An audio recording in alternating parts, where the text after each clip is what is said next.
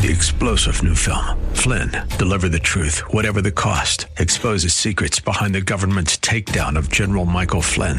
Flynn knew what the intel world had been up to. He ordered the first audit of the use of contractors. This set off alarm bells. He told the truth. He was the most dangerous person for Donald Trump to hire. They had to get rid of Flynn. Flynn, Deliver the Truth, Whatever the Cost. Available now. Watch it today. Go to Salem Now dot com. Salem Now dot com.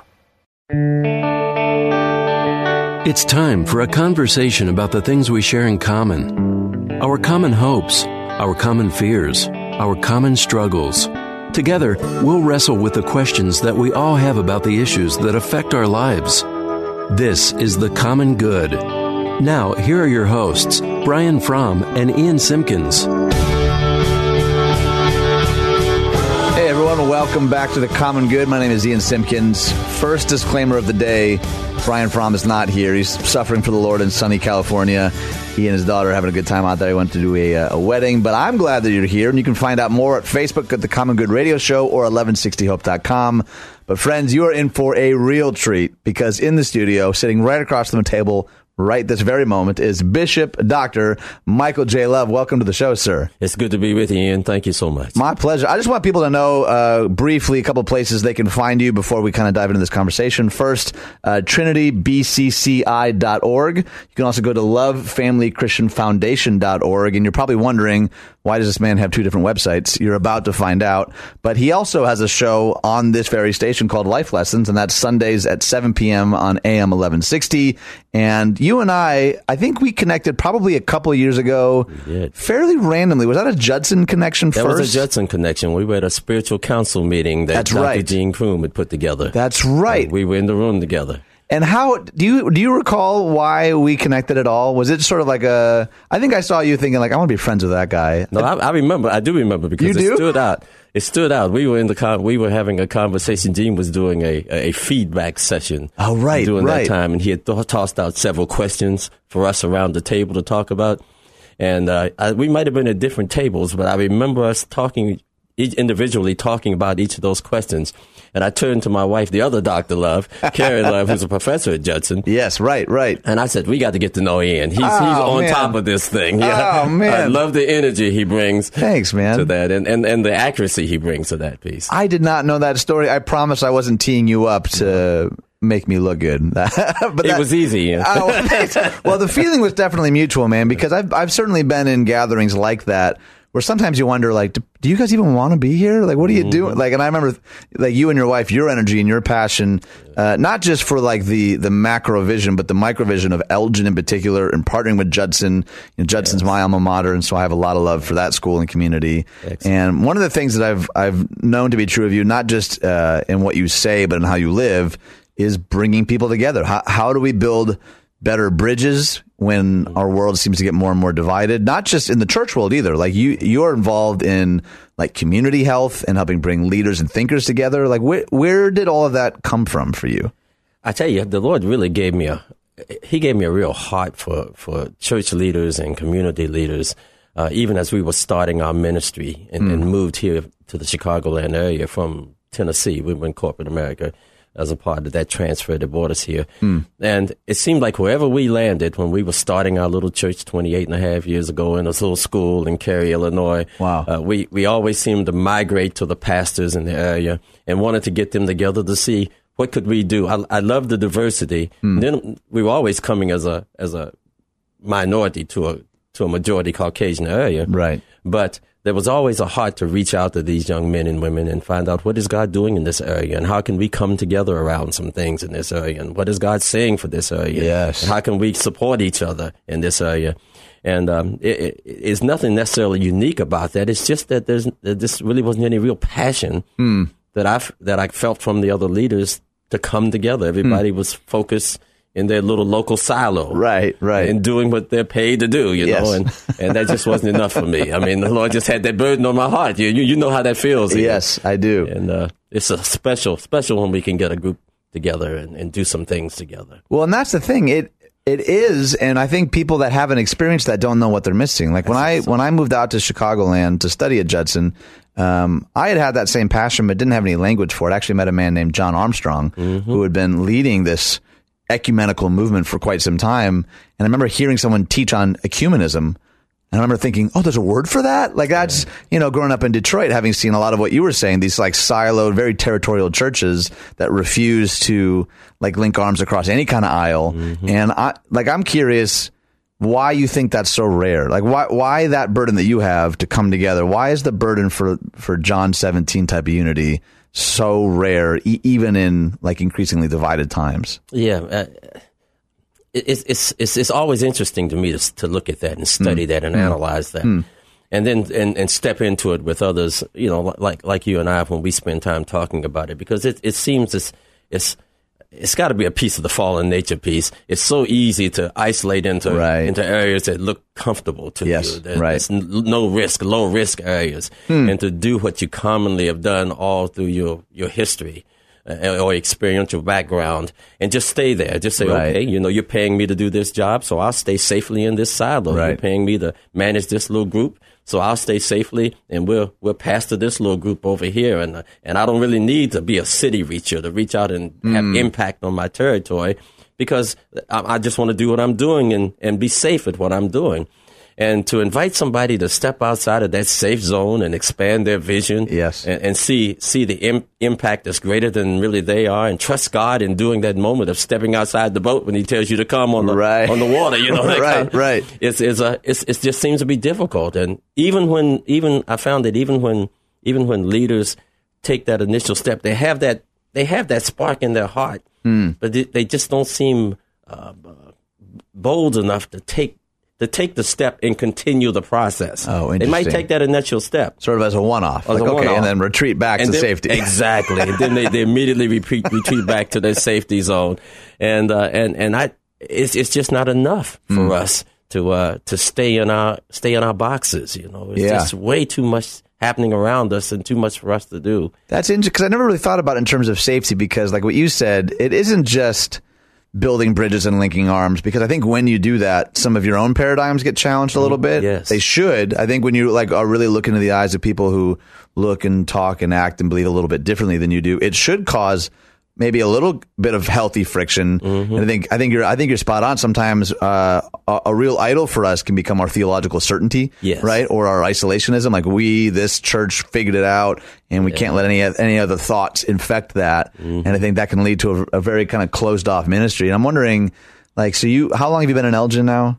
Uh, we bought that facility in Elgin in twenty fourteen. twenty fourteen. And have you seen progress in this area of growth and diversity and unity and reaching out? And yeah, we have, we have, we have, and and uh, I've, immediately when we stepped into that area, you know, we our church is located in Crystal Lake, so right. Elgin is a is a is a, a plan, an extension of our right. outreach. Right. Um, I wanted to step in. I knew some of the pastors, but I wanted to step into that area and, and do what you would do, do the analysis. What's the needs mm. analysis here? Right. Uh, what is going on in the city? What's been happening historically in the city? What's the culture of the city? Yeah. You know, how does it play into God's vision for what he's planning, and my thinking and right. others thinking about wanting to reach out and have impact in the city. So I wanted to make sure I spent time listening and, and hearing and, and coming alongside and saying, you know, the Lord has blessed us with this this this fifty thousand square foot facility of the old Masonic temple yeah. that we're renovating. It's beautiful. And now how can we use this? I'm not coming to receive anything from you, mm. but how can we use this to pour into this community? That's, that's really the heart that we brought, that we continue to bring to it. And we're looking for ways to just do that. I love that. That's such a good, compelling vision. I feel like even people that aren't necessarily Team Jesus, or they like that's who doesn't want to be a part of something like that for their city, for their neighborhood. And that's, I think, the genius of your leadership is that you think well beyond some of the traditional confines of what, you know, a church could look like or what a ministry could look like. And I think...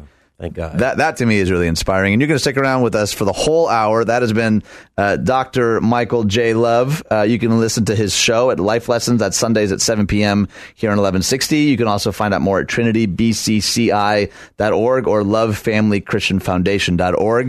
But he's going to stick around. We're going to learn more about building bridges, about loving our community, about leadership and church planning and all that good stuff here on The Common Good on A M eleven sixty. Hope for your life.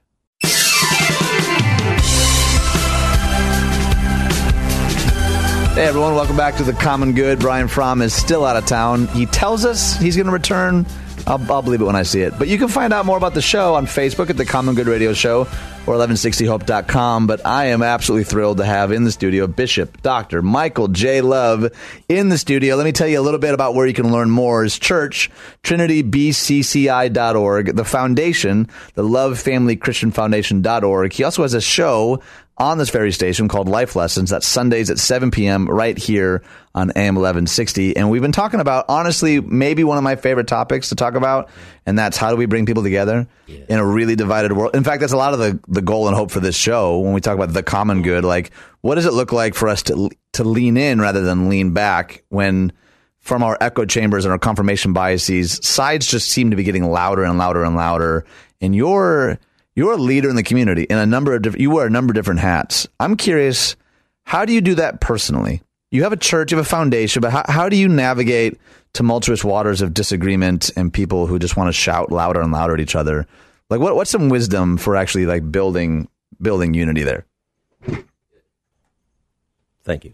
It's, it's, uh, what I found in some of the conversations, it's, it's, it's, it's the challenge of getting at, Uh, not only the core question of what does God have for us to do and what is he doing in this particular area and and why is he bringing us together around this? Right. There's a purpose and plan involved in this. So why is he bringing us together hmm. in the way that he's done that? And then kind of get at it from a human level. How do I get at the what's in it for you question? Oh, good. Not the what's in it for me. Right. But what's in it for you? How do I, what are the thing, what is the thing that you're reaching for, you're hmm. struggling with, that you're that you're grappling with, that you, you there's a solution that you're trying to find. Yeah. That us being together in this this this setting or in this room or in this relationship can kind of help you help you address or help us come together around addressing that yes. fits not only you on the micro level, right. but fits the community on on the macro level. That's so good. And so it may be cultural. Mm-hmm. Uh, you know, it, it may be, it may be, it may be economical. It may be class components in this piece here. It may be denominational. It may be theological, like you've said so right. beautifully. That that are that are really kind of, uh, uh, I call them. They're just kind of fake barriers. Mm.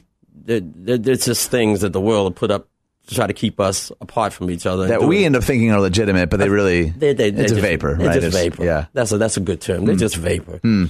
And and sometimes you just got to help people. move beyond, help them to move, help us all to move beyond, you know, that vapor-like wall yeah. that separates us to get to who, get to knowing who we are and then finding that, that, that kingdom common ground that we have. That's so good. And moving in that direction because that passion, I mean, once we get at that and you strike, you strike that passion chord in the individual that God has placed in us, it, it, things light up. They light up, exactly. Man, they light up. Exactly. exactly. Which again seems so obvious. And I, I'm wondering if, like you mentioned in the last segment that you have often been a minority entering a majority context.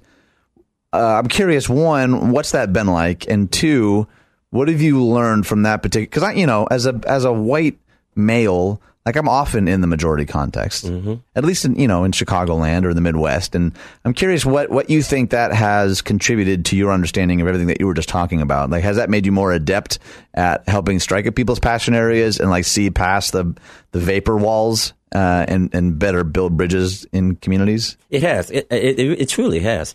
Um, we're we're our church Trinity is predominantly an African American church, but it's always been an it's always been an integrated church. It's mm. always been a multicultural church. Mm. And and uh, and coming from Tennessee, and we lived in Virginia. My earlier years, I was in evangelistic ministry, so I was traveling and preaching all the time. Oh, right on. In multicultural churches. And so I think that was preparation for him calling us here mm. to start a church in the Chicagoland area.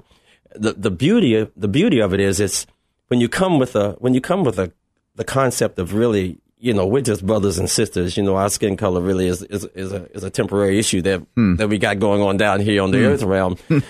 So let's get about God's business. When you come with that, that kind of a mentality and you just love folk for who they are. You yeah. just, and you, you always seek to find what God has planted in them in the way of their giftedness and their calling and purpose, and then help them to point toward that, that mm. and get them involved in those areas. It, it, it, something about the loving on them just, just it, it removes that, that, that, that barrier. That, yes. Right. That facade that we keep putting up to separate ourselves. Right. And uh, uh, I'm going a long way around that. But when I got to the pastoral side of meeting with pastors and meeting with, with leaders in the community, and still do, one of the things that always fascinates me, particularly when I'm dealing with Caucasian brothers and sisters, is that is is how this this this society, this world we live in, has this am- amazing ability to heap guilt on you. Mm. Yeah. You know you're feeling it. Yeah, right, right. You know? Everybody and does. Yeah. Everybody does, and absorb it. You yeah. know the the cultural distinctions, mm.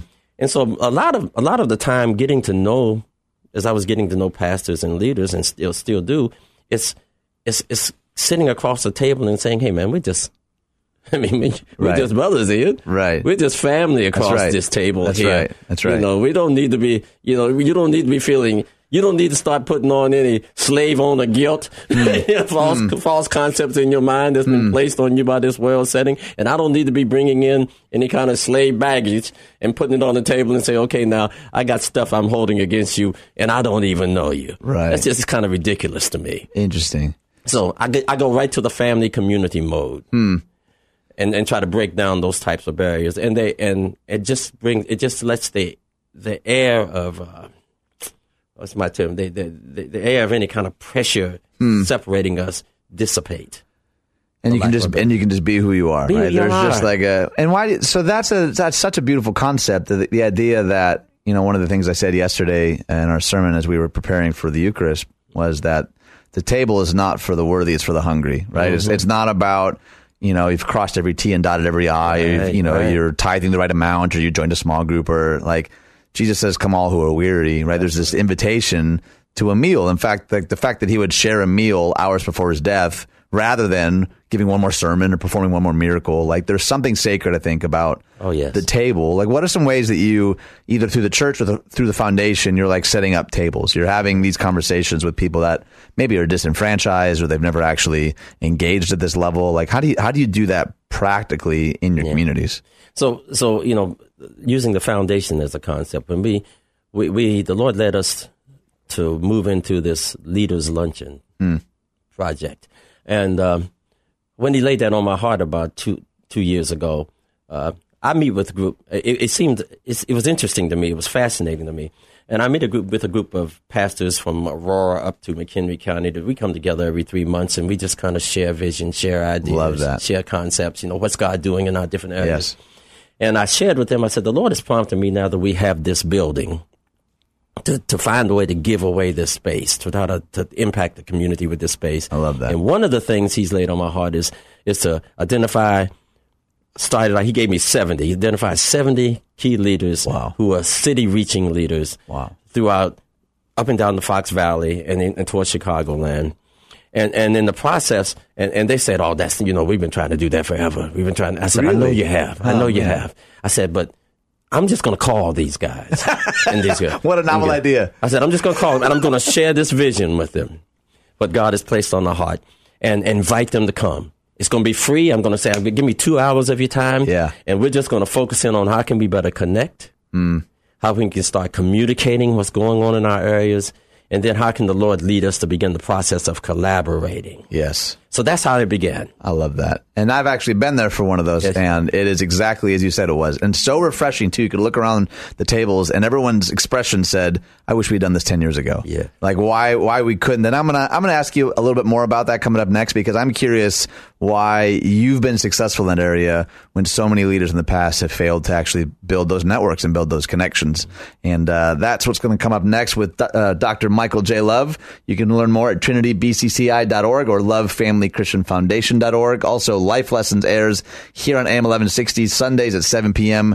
You can stick around for two more segments if that's okay. Thank you. I'm just going to keep picking your brain and learning more about your heart for ministry and people. That's what's coming up next on The Common Good on A M eleven sixty. Hope for your life.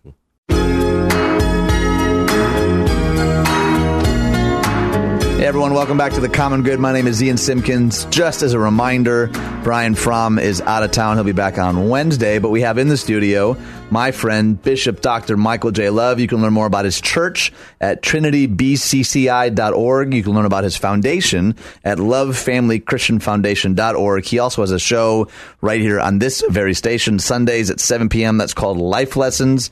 And uh, I, I mean, I'm a little, let me just be honest, selfishly, I just love having you in here because I just think you're a great guy, and I think you have an incredible capacity to love people, but also to cast vision for other people to do that well, which is not always the case. Some people, I think, are they're great at bringing people together, but they don't know how to pass it off, right? They don't know how to give it away. And that, I think, is like the, the very unique wiring of both you and your wife, who are both doctors, by the way, yeah. which I've never asked you. What are what are your doctorates in? Like, what is? Have you guys studied similar tracks? No, my, my wife's excuse me, my wife's doctorate is, is actually, it's her PhD is actually in management business. No kidding. Okay. She, she just completed that PhD about uh, the last year. That's amazing. And uh, so she's prof- a professor at Judson University, and my doctorate's in theology. That's awesome. Yeah. So do you guys just sit around and talk smart stuff all day long? You're like a mahogany den that everybody, you just I sit around. You, we're so normal that would bore you to death, Ian. Well, and I've met your wife, too, and I love her, too. The, the oh, two of you together precious. Makes so much sense to me. She's like, precious. You're such a powerhouse team, and I think that balance of the way that you your brains work and the way that you study and the stuff that you've learned, I think Judson is incredibly lucky to have her. We're, um, we're blessed to be a part of that, which is fantastic, and that's been a pretty big partnership, actually, in uh, with regards to the foundation in particular. What what has that partnership with Judson looked like and meant to the city of Elgin? Oh, we've got a uh, that, that's exciting. We've got a number of different spokes in that partnership. We, as a matter of fact, we just had a meeting with uh, Doctor Croom about a week and a half ago to talk about one of the expansion of one of our partnership. I'll take a minute if you don't mind. On no, that. Please do. I'd love that. And so we were sitting down out of our leaders' luncheon. We're always looking for ways to help organizations collaborate together and, hmm. and how we can continue to partnership with Judson and expanding uh, the way that we come together for kingdom work. Love it. And one of those outreaches was uh, we have a uh, we have a Jamaica ministry, one of our international outreaches that, that really has bubbled up big for us at the at the foundation and the church hmm. is a Jamaica is our ministry to Jamaica, and it has two prongs. The one is a, a, med- a medical prong, so we have medical teams. Uh, volunteers and nurse practitioners that go down awesome. Once a year, and they spend, my team will be down there for a month, but they'll spend a week down there with volunteers. Awesome. And they'll do, they'll do free screenings. And they screen roughly about six to seven hundred people when they're on the ground. There. Wow. They do a, a great work. And, and all supplies are donated, and, you know, we're working with organizations that, that pour into that to help us really be effective with that mm-hmm. on the ground. The other side of that is on the, that's on the Negril side of Jamaica. The other side is the work we do on Kingston side, the capital mm. side, which is the educational side. So we we started out by by doing uh, this is a two year old piece, this educational side of the ministry. Mm. So we do backpacks and uniforms. We work with the local schools and the churches on the ground. You, you know that process, yep, yep. and try to help build into those communities uh, and and get the gospel to them while we're supplying them with things that are needed on the ground. Well, while we were talking, my wife and I were meeting with Gene and, and some of his leadership team. I said, well, uh, how can we connect this? Uh, see, I, we got to get at the question of what's really in it for impact to just the impact Judson. How can we connect right. the ministry? You got Doctor Warren and Huntley Brown going down there uh-huh. doing music ministries. We just met with them about that. Yep. And and we've got an edu- we got an educational piece on the ground. So what would it look like if we were able to establish a pipeline of from education, from youth up to college, Love and it. Actually have some people coming from Jamaica to Judson. Come on. And and Gene, you know how quick Gene's mind is. It's very quick. He, oh, I tell you, he jumped he jumped on it. He said, well, we can we can we can grant and scholarship some of those students. Oh man. I said, so now we came out of that meeting with an agreement on two fronts. He's gonna he's agreed. I'm putting him on mic here, so he He'll be here later. There you go. uh, so that that we, up to three students a year. Wow. That, that we can that our people on the ground will be doing pre screening through the high schools and uh, and find those candidates, and our target is to make sure that when they come, they've got They've got training in areas. They've got some skin in the game also, uh-huh. but they've got training in areas that will be practical enough for them to go back and and impact their communities. I love that. And when they go back and impact communities, this is big for me. When you go back and impact your communities, I want you to impact the family. Yes. I'm, I'm strong on how you change the family vision and dynamic on the ground towards Christ. That's so good. So go back and bring vision to your community about how they can move not only economically, but spiritually, and strengthen the family bond. And so that was one of the that was one of those tentacles that one yep. of those spokes in the wheel of, yes. of, of collaboration. that internationally we were we were able to do. So you know we're doing spiritual counsel things together. Uh-huh. You know, so we sponsored the prayer breakfast for the first time from them there. Which we, was awesome. It was great. We praise God we were able to bring that together and, awesome. and do that. The leaders' luncheon is one thing is another thing. We'll do a we'll do a faith and action banquet in September yep. at the site that we want to bring leaders and pastors and, and, and believers together around the table and kind of share our vision and just kind of give them a night out, an evening out together. That's awesome. Uh, so so those are some of the things that hits the education realm mm-hmm. um, and, and brings partnership together with what we do, what we want to do, what we have a heart to do, and what Judson is doing on the ground. See, you, you don't think like a normal pastor. This is this is what I find. I, I just find you so intriguing because everything that you just said, I'm like, where do I sign? Like that, that to me is so unique to a to a, a local expression, which is why I think the the church spoke, as you said, and then also the foundation spoke. And I know that the the building for the foundation was was sort of a miracle story in and of itself, which oh. I've been in Chicagoland since two thousand three, and that building has been a venue for a long time. I've seen a bunch of like pretty intense shows at at that actual space, and yeah. so to see it now in your hands doing doing what you're doing. Like, can you just tell us a little bit of the story of getting that building in the first place and what oh, it's meant? My. Let me see. I'm going to try to box this into yes. our timeline if I can. I'll pray for you. Thank you, sir. This is a preacher's two minutes. How about that? I'll get the underscore going. So, you know, I'll tell you, we were meeting with these groups. I'm telling you about this Love, uh, we call them Love uh, Fox Valley group that yeah. meets up and down the Fox Valley. And we're meeting, we're meeting in Elgin for the first time mm. at the church right across the street. And one of the pastors, the pastor of that local church across the street, was telling us a story about how the Green family uh, the, the, had given them that building mm. and gave them the, the Masonic temple next door when they gave them that church building. And I just finished just just finished completing a building cons- program at our church in Crystal Lake, just added a whole new worship center to our campus there. Oh, wow. And I leave that building, and the Lord prompts me and says, this is your next project. No kidding. And I know, you know, I... I'm looking at this this this, this five story building and thinking, it's huge. Nah, yeah, it's right. huge. And I'm thinking that like I like I need another project. Really? Like I'm full up on projects. Yeah, I'm full up on projects. And and uh, and I and I chat about that project with the pastor, but they're not ready to do anything with that facility or partner in that at that time. Mm. And I just leave it. I said, I've got the blueprints, I've got the economic engineering drawings. And three years later, they, they call me up from that conversation and mm. say, you know, are you still interested in this building? And I said, well, our foundation might take it. Our church isn't. Right. But right. our foundation will take it. No kidding. And we started the construction, and I never set foot in the building. And and the building was, you know, had water damage all yes, through the building. Right. So it, it had been there for a while. Right.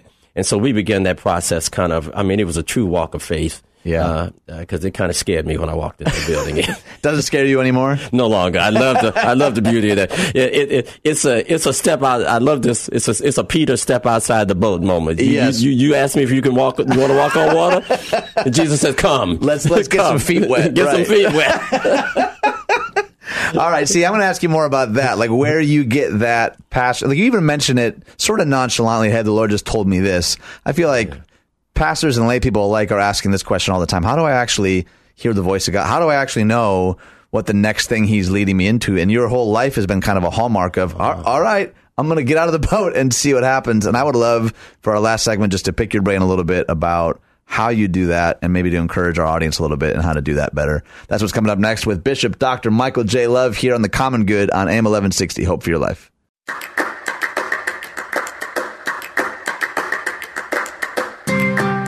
Hey everyone, welcome back to The Common Good. My name is Ian Simpkins. Brian Fromm is somewhere. We're not we're not sure actually. If you if you find him, let it, let us know. We're we're very worried. But I have in the studio Bishop Doctor Michael J. Love, and you can learn more about him and his church. The church website is trinity b c c i dot org. You can learn about the foundation at love family christian foundation dot org. You can also listen to his show, Life Lessons. That's Sundays at seven p.m. right here on none other than A M eleven sixty. And uh, one of the things that I, I've always appreciated about you, I think kind of from the get-go, is uh, you you have this capacity to think way outside the box, even when it's terrifying. And maybe that's the most important type of outside-the-box thinking, because it's as a pastor, and I'm sure you get these questions all the time, too, how do I know God's will for my life? How do I know what the next thing? I feel like people who've been walking with the Lord for a long time and people who are just encountering him for the first time, both ends of that spectrum are always preoccupied to some degree with that question. How, how do I know? Yeah. And and you've mentioned a couple of times so far this hour, like, hey, the Lord just told me this, or my wife and I were praying and we felt this nudge, or we felt this longing. How, one, I'm curious what that experience has been like for you. And two, what encouragement would you give to people listening who are sort of thinking, I don't even know how to hear the voice of God, because they hear your story and they think, man, I want to do something great like mm-hmm. the Loves are doing. I want to be a part of something like that, mm-hmm. but are, are maybe caught in either fear or doubt or, or like you were saying earlier, just isolationism. Like it's it's safer yeah. here. What what encouragement would you give the people? You know, I begin to think as you asked that question, it, it's making me reflect back a little bit over some mm-hmm. of my, my, my experience. And and as I think about how God's kind of nurtured and and and walked me through this process of trusting him. Yeah.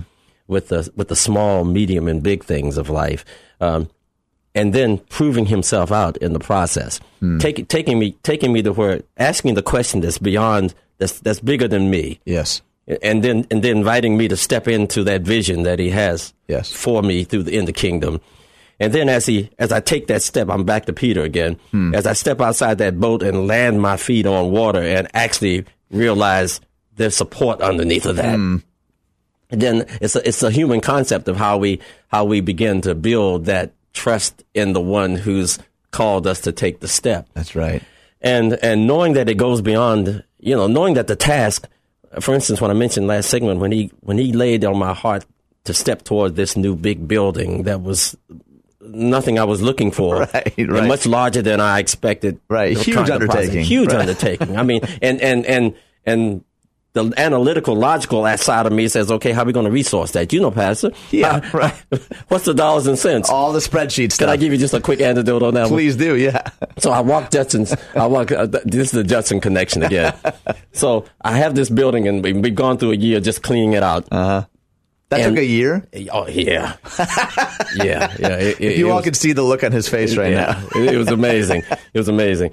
And so the Judson architectural leadership team, I'll try to make this quick, pastorally quick. The Judson Architectural Leadership Team walk into the building. They asked for a tour of the building. I walked mm. them through the building. It was cleaned up. It still hadn't been, no renovations had taken place. Mm.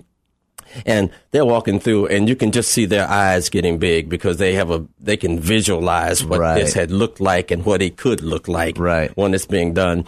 And, uh, And I walk them through all five levels of this thing, which takes a little time to walk yes. the two of them through that thing there. And they're standing over in the corner, and they literally are like kids, Ian.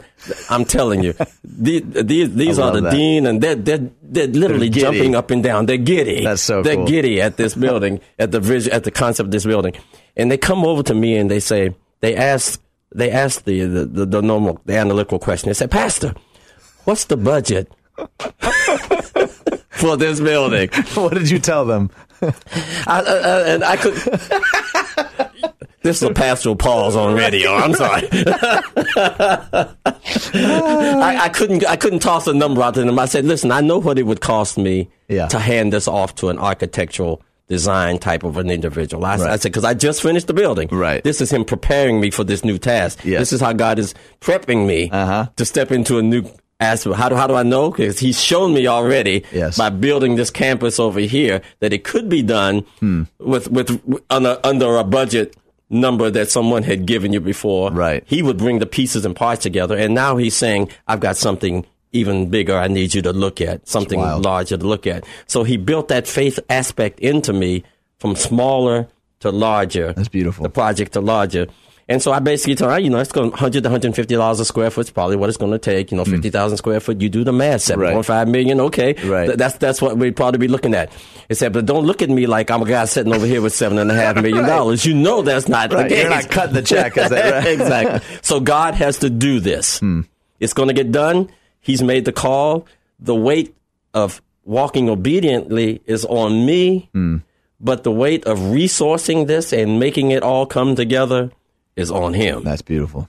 So that's why I put my faith and be and be patient enough for him to work all these details around me, bring right. the people to to the project that he feels like need to be on the project, right? And so that he will accomplish what he wants to accomplish and and doing this together. So do you feel like that's where it comes from? Like everything you were just saying there reminds me of, I think it's in Luke where he talks about, man, be faithful in the little things. Mm-hmm. Then you'll be trusted with much. Absolutely. We want to skip over the small stuff. Oh, yes. Like, Lord, give me this big vision. Give me this. Like, you're not being faithful with the time and resources you have right now. Right. Do you feel like over the course of the last few decades, the Lord has been kind of growing in you uh, oh, yeah. a faithfulness and an obedience and, and even trust amidst fear? Like, all right, I don't know yeah. how you're going to do this, but I'm going to put one foot in front of the next. And God has sort of continued to slightly open the door a little bit further. Like, has it been yes. a progression for you? It absolutely has. It has? I mean, you, you nailed it right mm. there. And you, you see it more clearly, at least with me. I've seen it more clearly as I've looked back over my history. Mm. I can see the I can see the pinpricks. I can see the fork in the road moments. I can see how he's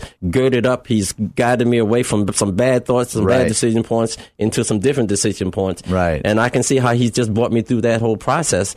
And it's it's taught me. It's just reinforced that that that faith walk mm. with him to the point that if he now says, okay, I've got a vision for you, and it's and it, it's clearly clearly consistent with the purpose he's and the plan and the and the heart he's placed inside of me and, and the people I see around me and the concepts that he wants to accomplish in and through me. Yes. It's like, okay, hey, you telling me come out the boat? I'm I'm coming out the boat. See, and I love that perspective because probably you would say, I imagine there were seasons that in the midst of that season, you're like, I don't see what God is doing in this oh. at all. Oh, absolutely. But ten, fifteen years removed, you're like, okay. Yeah, I see a little more clearly, actually, I, yeah. which is, you know, that's the that's the kind of perspective that we all hope to have. But it's hard to see when your nose is right up against the canvas. Like, what on earth am I doing here at this job or in this neighborhood? And I I know that you so there's there's so much that I love about you. And I'm so grateful for you taking the time. And I would love just in the last minute or so for you just to just to give us some wisdom, some hope, because part of what we're finding is that a lot of people who listen to the show are Christ followers or they're church leaders, mm-hmm. but there's, there's plenty of people that don't belong to a church community at all. And radio for them is sort of like dipping a toe in the waters. Would you mm. just take mm. just a minute or so just to, just to lay some hope on our, on our audience on what, what could be if, uh, if they were willing to actually put one foot in front of the next, like you've been saying. Oh yeah. My goodness. That's, that's, that's rich, Ian. Uh, you know, if, if you're out there walking this walk and, and you at this point are not a, not a Christ believer, I just want to give you an, I just want to send an invitation out to you and, mm. and, and an aspiration out to you to, to, to accept him and watch how he unfolds all that he has packed into you. He has designed something beautiful yes. and powerful into your unique D N A. And the only way you can discover and unpack that and get to where your purpose and God's plan is for your life is to accept through Jesus Christ as Lord and Savior. And right. when you do accept him, this new creature concept, this new creature aspect will just open up doors for you that will just amaze you. It will blow you away with how God has designed skills and gifts in you and then open doors for you. Take Woo! That step. Woo! That'll preach. Friends, that has been Bishop Doctor Michael J. Love. You can learn more at trinity b c c i dot org or love family christian foundation dot org. Listen to Life Lessons, Sundays at seven p.m. Doctor Love, thank you so much for joining us today. Thank you so much, Ian, for having me. God bless you, my friend. Likewise, brother. Love you, man. Love you, man. This has been The Common Good on A M eleven sixty. Hope for your life.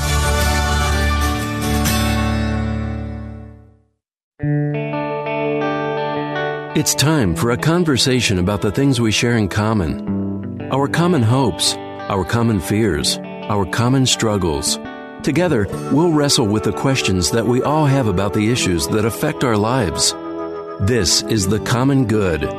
Now, here are your hosts, Brian Fromm and Ian Simkins. Hey everyone, welcome back to The Common Good. My name is Ian Simkins, but disclaimer though, that bumper is a bit of a liar. There is no Brian Fromm. He's in California gallivanting, as we say, uh, but I am absolutely thrilled to have in the studio one of our only in-studio return guests ever, actually. The one, the only, give it up for my friend, Aubrey Sampson. Aubrey, woohoo! Welcome to the show yes. again. I love being the second ever returning guest. Thank you for having me. Well, and the first was Hannah Granowski, which I didn't know you know and like mentor. Yes, I mentor Hannah and have for years. She's an amazing young woman. She really is. And I maybe we'll get to that later because there's something about the way that the two of you think and see the world that, well, there's a reason that you're a return guest. I think that you just have incredible insight into stuff that most people find incredibly daunting and overwhelming. Mm. So we're going to get into that in a second. I want to make sure people know how to get a hold of you. Uh, Twitter, it's at Aub Samp. If you're following along, that's short for Aubrey Sampson. That's right. You also go to aubrey sampson dot com. Their church website is bring renewal dot com. Her book, the louder song dot com. We're also, both of us, speaking at a conference in just a couple of just days. Just two days. Holy cow. And we both confessed we're not prepared yet. Not even a little bit. My guess is you're at least mentally more prepared than I am. That might be true. If you're curious where you can see us attempt to lead a workshop, that's at amplified conference dot t v. I think that's happening Tuesday and Wednesday, but we'll be there Wednesday. So let's be honest. Just show up on Wednesday. Just show up Wednesday. The but best here's, day. Okay, and here's one of the things that I didn't realize. Um, so you have two books that you've written. Mm-hmm. The most recent is uh, The Louder Song, right? And that's predominantly about lament. Yep. And uh, that's a topic I want to talk more about because I think it's It's just one that has eluded the church, particularly the Western church, for yeah. a long time. Yeah. But your first book is called Overcomer. Mm-hmm. And last time you were here, we didn't get to ask you about that book at all. Yeah. So I'm curious, could you just tell us a little bit about that book and maybe some of the wisdom that you have now that it's been a little while since you published it? Yes. Um, Overcomer was a hard book to write. It was a good book to write, but um, Overcomer was about my experience of being sexually assaulted on a school bus when I was thirteen years old. Gosh. And um, it's not just about, uh, you know, heavy trauma like sexual assault. It's really about any type of insecurity or um, kind of wound or experience that you've been through that keeps you from being all that God wants you to be. And, um. and, living the fullness of life that God has for you. It's a book primarily for women. Okay. But um, so I had this experience of being abused by two older boys uh, that were on the bus. My busing system growing up in Oklahoma City was really messed up because they mm. bused middle schoolers with high schoolers. Oh, wow. So here are twelve, thirteen, fourteen-year-old kids on the bus with like sixteen, seventeen, eighteen-year-old kids, which is just not a good idea, right, period. Right. And I was a young, impressionable girl, and the boys on the back of the bus were cute, and I liked yeah, them, and right. they showed me attention. And mm. anyway, um, one day they invited me to sit at the back of the bus with them, which just felt like the greatest thing that right. could have ever happened. And, you know, you can read the book, but Gosh. worse came to worse. Jeez. And I, uh, the worst part about it, honestly, was I, I got off the bus that day. The bus driver didn't see what happened. And I stood in my driveway, and I just can remember so clearly having this moment as a thirteen-year-old girl thinking I should go in and I should tell my mom and dad what happened. Right. But this other voice in my head said, no, Aubrey, this is your fault. You liked these guys. You liked their attention. You thought they were cute. Wow. You invited this. And wow. at thirteen years old, I believe the oldest lie in the book that what happened was my fault because I was female. And so that um, kind of led me down this path of wanting male attention and making bad decisions and just really textbook stuff. But mm. anyway, God stepped in. I'm telling you, in my twenties, God stepped in in a powerful way. I'd actually forgot that experience happened, kind of buried it. Wow. And when I became pregnant with my first son thirteen years ago now, um, I began to remember some things. Wow. And the book is really about how God led me on this pathway to healing and um, really set me free from the shame that I was carrying from that time. So I, one of the things, thank you, by the way, for trusting us with that part of your story, because I know that that's, to call that painful is a massive understatement, I'm sure. Yeah. And this topic of shame is one that I'm finding more and more is the root of a lot of yeah. our heartache and pain. Not just for Christ followers, not by a long shot. Right. I'm curious what some of the response has been, because one, you're, you're taking a massive bold step even in sharing your story. Yeah. Two, I, I just think you have incredible timely wisdom. So it's not just a memoir. It's a, here's how the gospel has yeah. transformed my life as right. a result of that. Right. What, what's been some of the response from, from other women who have read this story, who have had similar experiences or have never had anything like that even come close to happening to them? Like yeah. what, what have you been hearing? Yeah. I, th- I think I'll tell you some powerful ones. Um, one woman wrote me and actually said, I'm going to cry when I tell you this story, but she, she was in the hospital. She's hospitalized because she was suicidal. Oh my gosh. And she said, I'm sitting here in the hospital reading your book, and for the first time I have hope. And I know that's not just my book. That's the power of God speaking through my but experience. You're the conduit, but, though, right? Oh, that's, I oh, felt like, man. oh, I could die. Like I've done what I I meant to do in life. And then I've had women who've just, you know, I don't write just about these heavy T traumas, but small T's, like when you, you know, you feel overweight or you feel ugly or some of these terrible things that women sometimes mm. feel. You feel like an imposter. You're not supposed to be doing what you're actually doing. You don't right. know if you belong.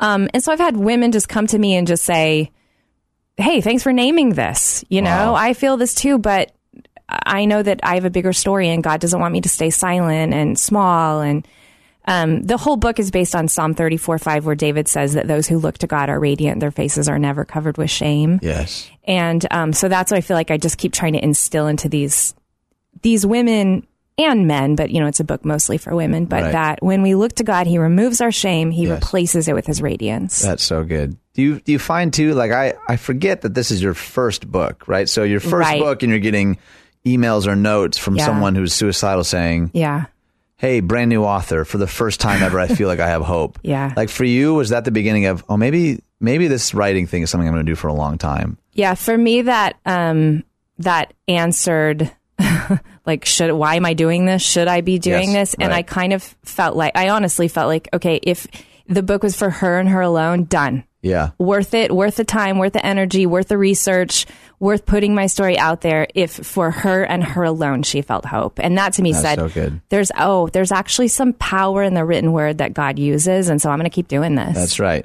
So why do you think, why do you think that shame has become, like you said, even big T, small T trauma, yeah. right? Like, stories can be vastly different, and yet, and I don't know if you've had this experience, but in the very limited amount of pastoral counseling I've done, when you really peel back the layers, it feels like shame is at the bedrock of oh. a lot of trauma and a lot of issues. Yeah. Why? Why do you think that is? Why? Why does shame?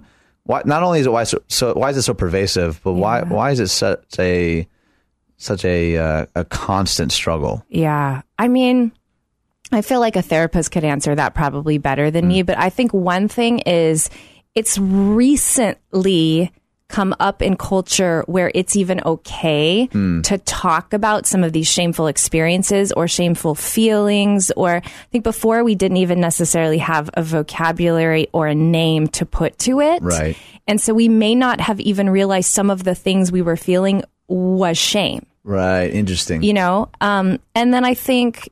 I think in other cultures, there are, you know, this is very Western, because we're so individualized, we don't tend to talk about when other people shame you or when you right. shame other people. We tend to just think about me and God and my experience. And, what, and so that's a whole other realm of shame that we sometimes don't talk about.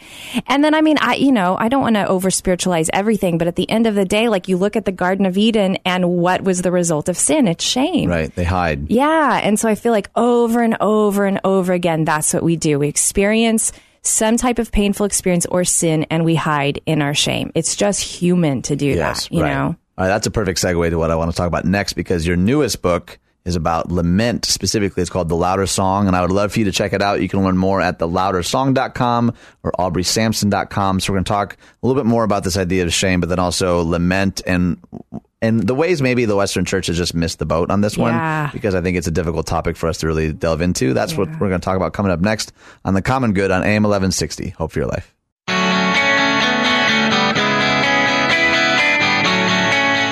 Hey everyone, welcome back to The Common Good. My name is Ian Simpkins. Brian Fromm is running from the law is what I heard last. So turn on your television screens, you'll see him. Uh, no, that's not nice. He's just in California. It's, it's untrue and not nice. I'm so sorry, everybody. But that other voice you're hearing is none other than Aubrey Sampson. You can learn more at aubrey sampson dot com or at aubsamp on Twitter. And uh, our second only in-studio return guests. And uh, I think that you'll understand more and more why, because I think not only do you have an incredible capacity to make really difficult truths accessible, but I, I think that you have a unique authenticity to you, mm-hmm. which is so refreshing, particularly in, in terms of church literature. I don't know if you had this experience. Sometimes you read stuff and you think, I believe what you're saying, but it feels like a facade, or yeah. it feels like yeah. you're trying too hard to yeah. appeal to a certain. And so you wrote your first book about overcoming shame. Mm-hmm. And so then you figured, okay, I'm going to take a, a jump in the more lighthearted direction and write and write about lament, right? Yeah, these are beach reads, airplane airplane reads. Classic that I write. Enneagram four. Like, we're going to talk about shame. So true. And lament. We're going to go dark, quick. But I'm curious why, because you. So you didn't. I'm assuming you weren't just like picking topics out of a yeah. hat. You're like, all right, well, I guess a book on lament. Like, right? D- does that book on lament? It's called The Louder Song. Did that have anything to do with the previous book? Or was it just a passion area? Was it something you had been writing about or dreaming up or heard in a podcast? Like, what, what was the genesis for writing a book on lament in the first place? So for me, I love the books that I love are books where people have um, like principalized their life stories, mm. especially when they've been through something that's difficult and maybe unique to them, but somehow can relate to readers. That's good. And so um, The Louder Song, similar to Overcomer, is that it was birthed from sort of my own journey through a really dark time. Mm. Um, some grief that my family was walking through, my own illness. Um, I have a chronic disease that I was diagnosed with. And then our son was dealing with some spinal cord issues and had to have surgery and ongoing care. Wow. And so I that was a season where I felt like, I, you know, I didn't know if God saw us. I didn't know if God was real anymore. Um, right. I thought, am I praying to the ceiling fan? What's going on? And so the, that book was born from me just saying, I'm not going to walk away from the Lord. I refuse mm. to do that, but I have to be able to find him here. Yeah. I have to be able to access the Lord's presence, even though all I feel is his absence right now. Right. And so um, finding the tools of lament and the scriptural um, uh, model of lament became for me the thing that brought me to a place of hope. And then I felt like, hey, there's a world out here that's suffering. Right. Maybe it's not my journey, but it's their journey. And how can they experience hope and and have permission to lament to God, to cry out to God, to say all the ugly things to God, right. and know that he's not going to push them away, but he's going to show up in a powerful way. Well, that's so that seems like the essence of lament in the first place, that yeah. this idea that God would rather we scream at him than walk away from him. That's right. Right? Like the silence of God doesn't mean the absence of God. That's right. And I, and I wish I heard more people talk about, like a third of the Psalms are Psalms of lament. We have a whole book called Lamentations. Lamentations, right. Jeremiah and Job say things like, you know what, I wish I'd never been born. Even yeah. the Apostle Paul at times is like, I'm not totally sure I, I want to live or die. Like, right. what are we to call those things but right. lament? Right. And yet our music tends to reflect almost always m- like major key joy, which yes. I'm, I'm not against. Yeah. Most of our sermons reflect victory and hope and yep. love, and I'm yep. for all those things. Yep. Why, why do you think this thing that is so prevalent in our Holy Writ yeah. is tends to be so absent in our public expressions of faith? Yeah, I mean, I think part of it is I love our, I love America. But I think part of it is very American, right? It's just mm. very Western mm. to want to go to the mountaintop and, yeah. and want to tell like the the Rudy stories of like the we've had victory here, right. even though we're little. And yes, right. I um I just for whatever reason we haven't given ourselves, I think, as a culture, permission to just stop and go, this really, really, really hurts. Yeah. Um. And then I think the other pieces, and, and I do believe this is changing finally in culture with social media. This is one of the best things about it. We have been, especially as Western white evangelicals, um, closed off to other people's suffering. Oh, interesting. And um, so we haven't really thought about lamenting even on behalf of other people. And I think now that we're finally hearing other stories, we can stop and we can say, oh, Lord, how long are you going to let these people across the globe or in my own country, in my own neighborhood right. suffer? How long until this ends, God? You know. So, so that's a really great point. So for you, uh, lament isn't just about this personal expression of grief, but it is also this cry for justice. It's yeah. a cry for standing alongside the marginalized and the exploited and the oppressed, which I don't know that lament is often linked to those things, but that's often, particularly in the Psalms, part of yep. the prayer, like, hey, God, did you miss us? Are you paying attention? Right. Like, what is go- like? There's an us sense of like, I keep looking at my window and I see this happening, and I want to believe. And it, like, is part of like for you is lament as worshipful as everything else? Like, does it belong yeah. as much as all the other sentiments? Yeah, I mean, I, I definitely think it does. I think we can bring the whole gamut of emotions to God. God wants that intimacy yes. with us, and that leads us to fuller worship of him. Right. And um, I, I definitely think that communal piece of lament is all throughout Scripture, right? The the right. protest laments, which are an expression of lament, are all throughout the Bible, and yet somehow we just, I don't know, we just don't know yet, but hopefully times are changing, and, I think and you're we'll start right. to grasp it. Okay, so you were also a part of a church plant, which yep. is, you were saying, is three and a half three years old. Three and a half years right? old. Renewal Church. Yep, Renewal Church in West Chicago. West Chicago, bring renewal dot com. I'm, cur- I'm curious what that has been like, planting with your husband and a team from Mission Church, right? Yep. There's a lot of people from there that yep. were kind of a part of that three and a half years in. Like, yep. how how have you changed as a as a speaker, as a leader, as an author in the midst of like you know, church planning can burn a lot of people out. Yeah. A lot of people are like, that's the last thing I did in ministry was plant a church. It is so hard. Yeah. Like, where where are you on that on that spectrum, even maybe even as an Enneagram four amidst all the chaos of all I that? I just talked to a friend who's a church planter, and she said, I quit every Sunday. Just so you know, every Sunday I decide I'm done. Yep, I understand. And then that. I, t- I take the job again Monday. And she said her dad was a pastor. He did that for like fifty years. No as a pastor, kidding. He quit every Sunday. Yeah. Um, I love church planting. I mean, I I tell people this kind of tongue in cheek. I don't know if I was a Christian until I was a church planter. No kidding. Like, it has built my faith. Watching God build his church has been absolutely incredible. And I have found that um, for me, burnout, you know, doing church planting, doing preaching, doing teaching, doing writing, being a mom, all those things. Right. Burnout doesn't happen when I'm doing too much. It happens when I stop doing the things that matter. That's good. So when I That's stop good. being in the Word, when I stop uh, resting, when I stop being with my family, when I stop learning the things that actually fill my soul, that's when I get burnout. Got it. So as long as I'm practicing the good spiritual practices and resting and enjoying what God is doing through our church, I mean, I'm I'm loving it. I just, I love it. It's made me a better teacher, a better writer, a better practitioner. And it's just, ah, it's just so good to watch God transform people's lives. Which you know? Who wouldn't want to be a part of that? Who wouldn't want to be a part of it? It's amazing. I mean, you want to quit every Sunday, right. But it's amazing. And that's the disparity that I find so interesting is because like everything you're saying, I imagine anyone listening is like, yes, I want to be a part of that. Yeah. But statistically, the, the number of people that dip a toe in those waters and they're like, nope, not for me. I'm yeah. out. Like, maybe that's just a wiring thing, but like, it seems like you're particularly wired to just love doing this work, even though yeah. it's hard and difficult and tumultuous at times. I did not want to, um, I didn't want to do it at first. My, oh, really? Yeah. So I will say my husband kind of dragged me into church planting. Right on.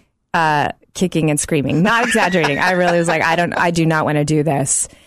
Um, and part of it, I had never really been around a church plant. And so I just didn't know, right. like, what do you do? You just open the doors? I don't people know. People show up. Yeah. Right, right. But it, I mean, I'm telling you, there's nothing like seeing people baptized who have walked into your church and built relationships and come to Christ and they're yes. being discipled. You just are like, okay, Lord, you're good. You actually save people. You actually transform lives. I can do this That's for the rest so of my life. Okay. You know? I have like a thousand more questions. Luckily, we have you for two more segments. Hopefully, you'll stick yes. around.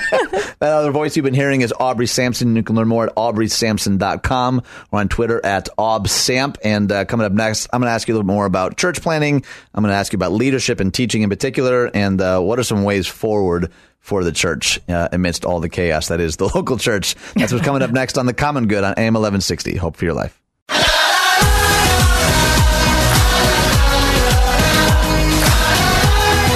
Hey everyone, welcome back to The Common Good, and it is a dance party up in this Woo-hoo! Studio. That other voice that you are hearing is my friend Aubrey Sampson. You can learn more at aubrey sampson dot com or at aubsamp on Twitter. You can also learn more about their church at bring renewal dot com, the book, the louder song dot com. We're going to be speaking at Amplified Conference on Wednesday at amplified conference dot t v, which I don't know how you get a .tv. Is how this being broadcast? I mean, that's the only thing I can think of. Yeah. It might be. Should that make us more nervous? I feel like we should be more prepared than we are, for sure. For sure. Oh, I'm looking at my notes right now. I don't know what you're talking you're about. You're studying I'm while so, we're talking? Yeah, I'm so prepared. It's not I'm fair. So- it's not fair.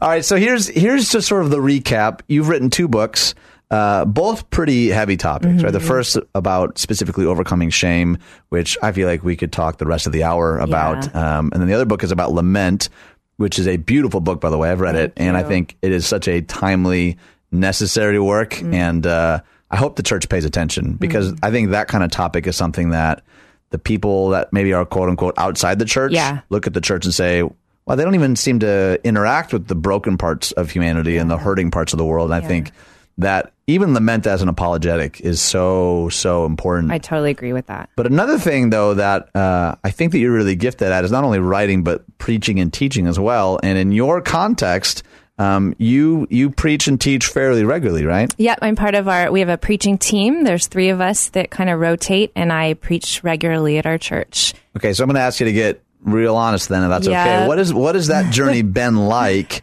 Um, as a woman in leadership yeah. with clear giftedness, ha- have you always been supported in that regard, or has that been a bit of a journey? Are yeah. there still hurdles that someone like me might not even be aware of, to be honest. Yeah. Just teach us a little bit. Okay. Um, so the first time I taught the Bible publicly, what I was a junior high youth pastor, and um, sort of had to do it every okay. Sunday. Okay. And I realized, oh, I actually like this. Really? Mm-hmm. Well, and you were surprised by that? I was surprised by mm. it. Mm-hmm. And I was in my young twenties, and I had um, people in my church affirm, like, there's some gifting here, which surprised me. And mm. thankfully, I mean, this is a rare experience for a woman, especially in the evangelical church world. But thankfully, I had a lead pastor at the time who also affirmed my gifting, and he put really? me on a main stage on Sunday morning a couple times. Wow, that's awesome. And that was my first experience, like, preaching to a church. Still in and your twenties? Still in my twenties, okay. Yep.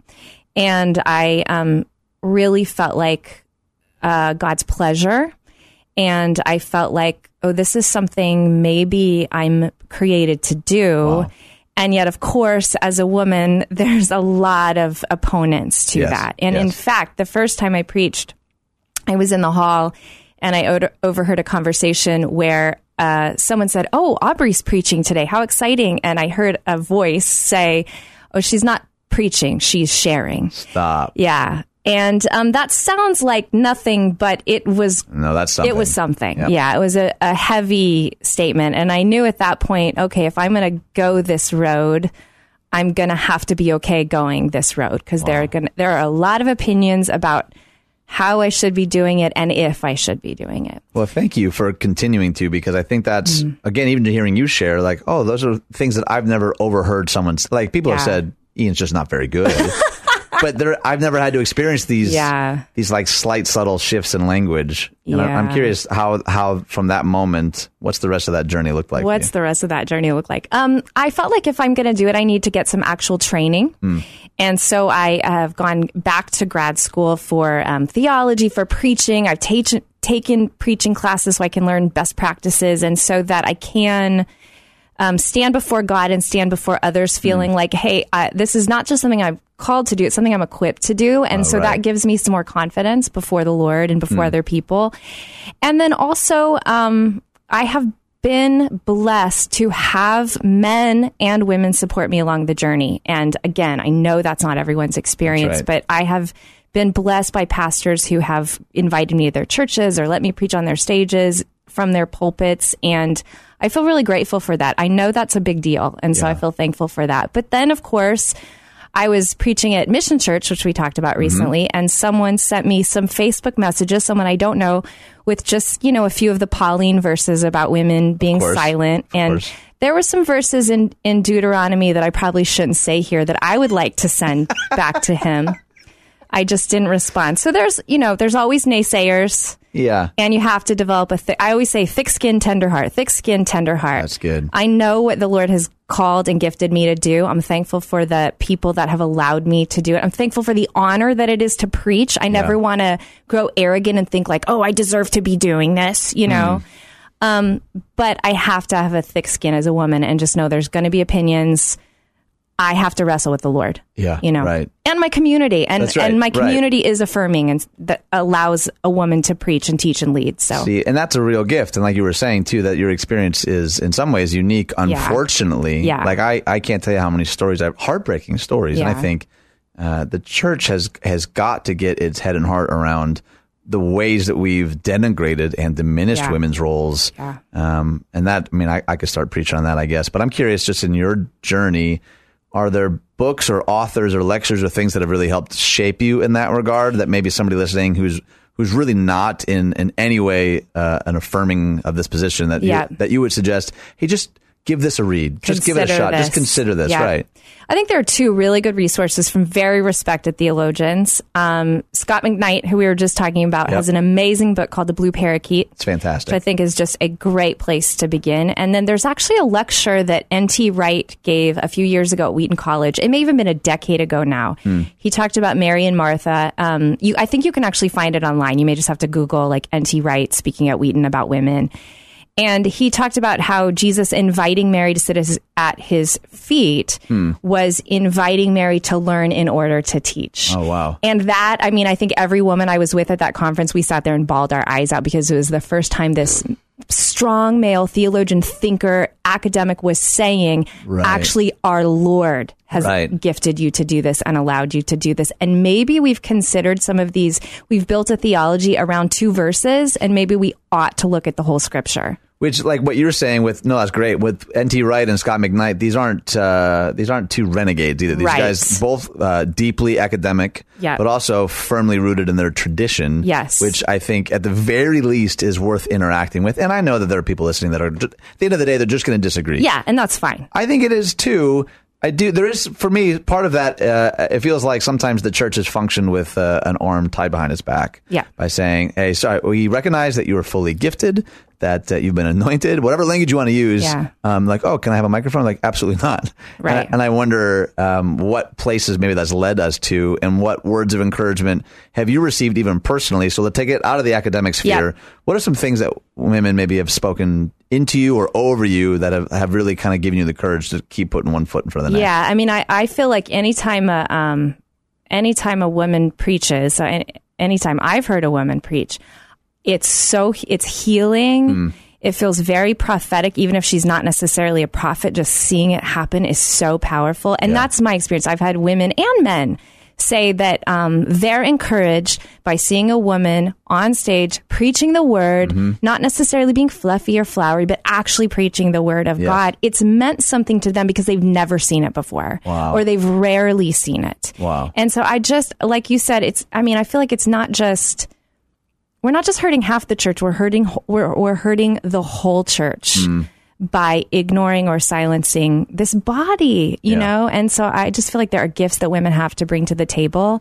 And it's going to be a powerful next generation of women coming I up. I know right. it. I, I can't, can't wait. I can't wait either. Yeah. I'm really looking forward to it. And I think you're a testament to that, mm. to that gifting and that wiring. And I'm so grateful that you have found yourself in environments where people have said, no, we recognize this yeah, gift. Yeah, me too. I'm that's very gift. grateful that's, for right? that. And I think that's that's incredible. I want to ask you a little bit more about that, and then hopefully get some time to talk about the process of writing, because I think that's that's kind of the behind-the-scenes piece that people have no idea about, yeah. especially if they're not a writer. So uh, I'm going to ask you some of those questions coming up next on The Common Good with Aubrey Sampson on A M eleven sixty. Hope for your life.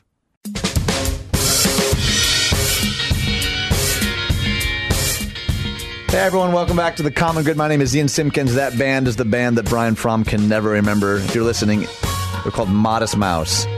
They're worth listening to. It's fantastic. You can find us on Facebook at The Common Good Radio Show or eleven sixty hope dot com. But all this hour, we've had the pleasure of having Aubrey Sampson in the studio. You can learn more at aubrey sampson dot com or at aubsamp. I can't encourage you enough. Get just get both of her books, Overcomer and The Louder Song. They're both fantastic. They're insightful. They're honest. They're raw. And I want to kind of bring it full circle, because last segment we were talking about, on, I mean, honestly, women in leadership yeah. and some of your own journey and struggle. But before that, we were talking about lament.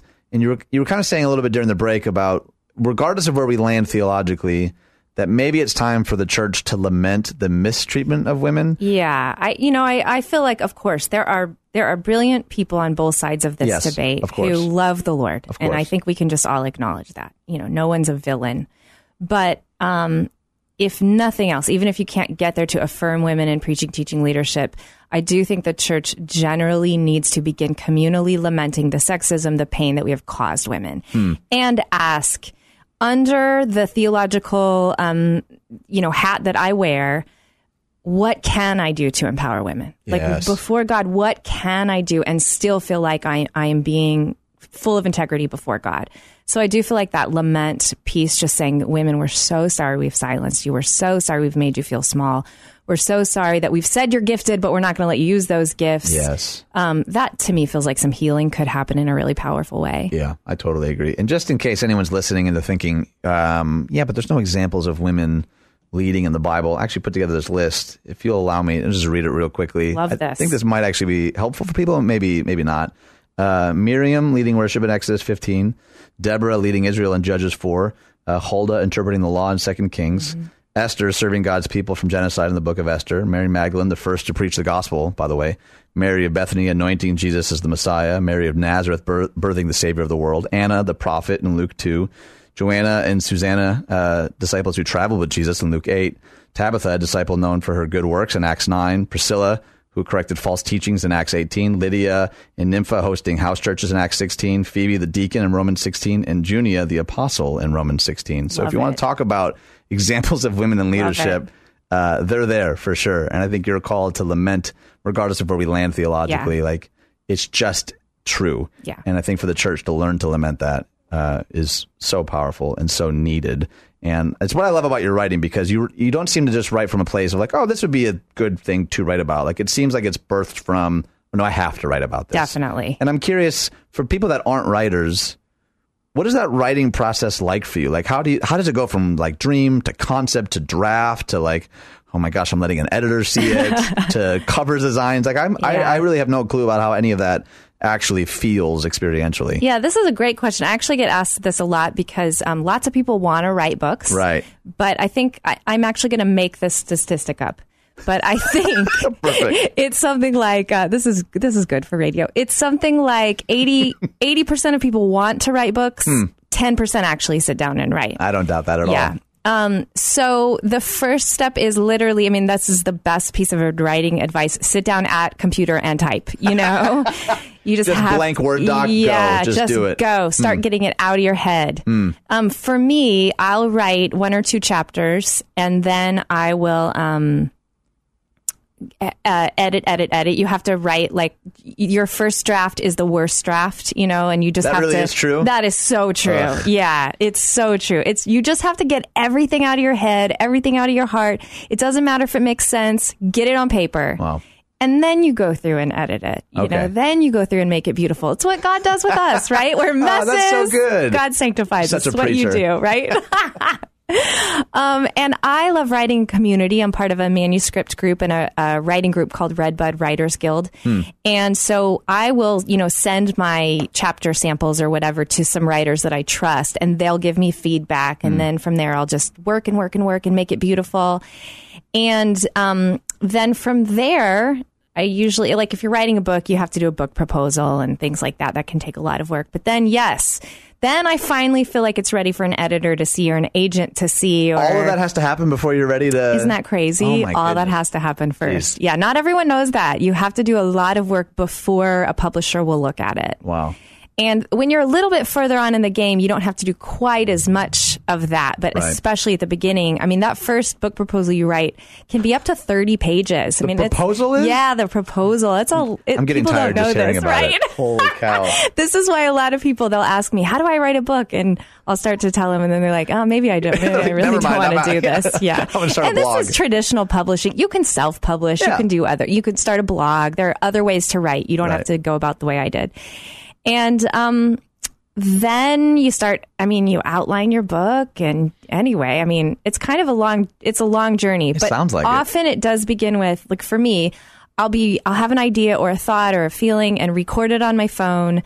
And then later I'll sit back down and I'll write it out and I'll think, is there something here? Again, principalizing experience. Is there something here that might connect to other people? Is there something in my story that I could pull out hmm. that's not just about me, but someone else right. could learn from? And it's a journey for yeah, sure. Yeah, it sounds like it. I'm yeah. curious, what is the, like, how difficult is it when editors start sending back sections? They're like, yeah, we're cutting this. And you're like, no, we worked so hard on that section. Like, is that painful, or have you just kind of gotten good to like, I trust the editor, I trust your wisdom? Yeah, um, it's both and. Really? Sometimes it's sometimes it is painful, and sometimes you're like, oh, especially an editor that's good, you're like, yeah, right. oh yeah, they're right. Oh yeah, ooh, this was kind of ugly. I'm glad they caught that. I'm glad I didn't, you know, they didn't let me go to prom with toilet paper coming out of my dress. You know what I mean? Like it's that's a good analogy. So though. it's it can be a little painful, especially when you're vulnerable, but often it just the book is so much better when an editor looks at it. That yes. you're just like, oh, thank you. All right, I didn't prepare you for this question at all. We only have like thirty seconds left. But what what's the next book going to be about? Do you have any sense of what that is? I do, actually. I've started really? to work on it. Mm-hmm. No kidding. Yep. Yep. Well, that lucked um, out there. Shoot. The next book is going to be kind of a, this is going to sound real churchy, but a priesthood of all believers book. So basically,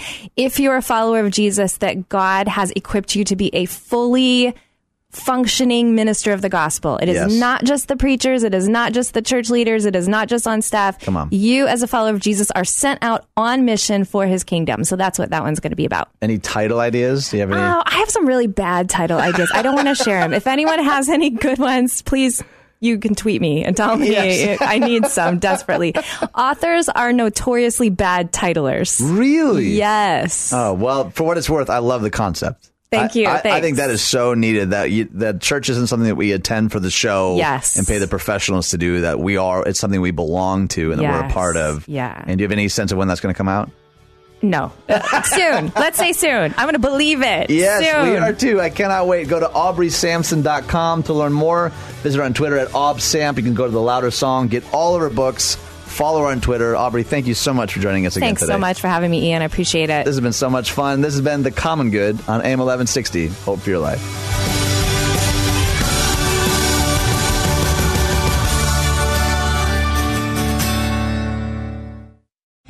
Three-star General Michael J. Flynn, head of the Pentagon Intelligence Agency, knew all the government's dirty secrets. He was one of the most respected generals in the military. Flynn knew what the intel world had been up to. He understood its funding. He ordered the first audit of the use of contractors. This set off alarm bells.